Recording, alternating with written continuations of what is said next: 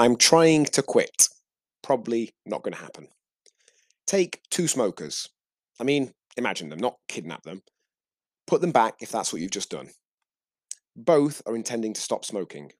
Smoker A tells people and himself, I'm trying to quit smoking. Smoker B says, I don't smoke anymore. Or maybe even, I don't smoke. Or I'm a non smoker. Which is more likely to carry on not smoking? I presume we all said B.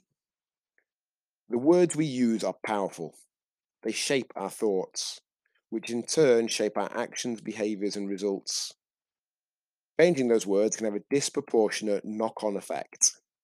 It can make things much easier or much harder. The words we change need to feel real, of course. No point trying to parrot stuff we just don't believe. It has to at least show signs of becoming true.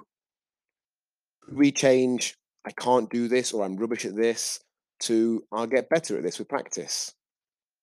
I'm on a diet or I'm trying to lose weight to I'm taking better care of myself. I should exercise more to I'm going to exercise regularly as it makes me feel good. I have a bad metabolism to if I eat deficit calories, I'll lose weight. All subtle changes.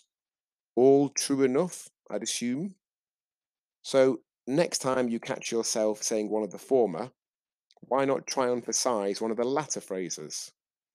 Much love, John Banana Hall. P.S. Tricky middle name that. Anyone?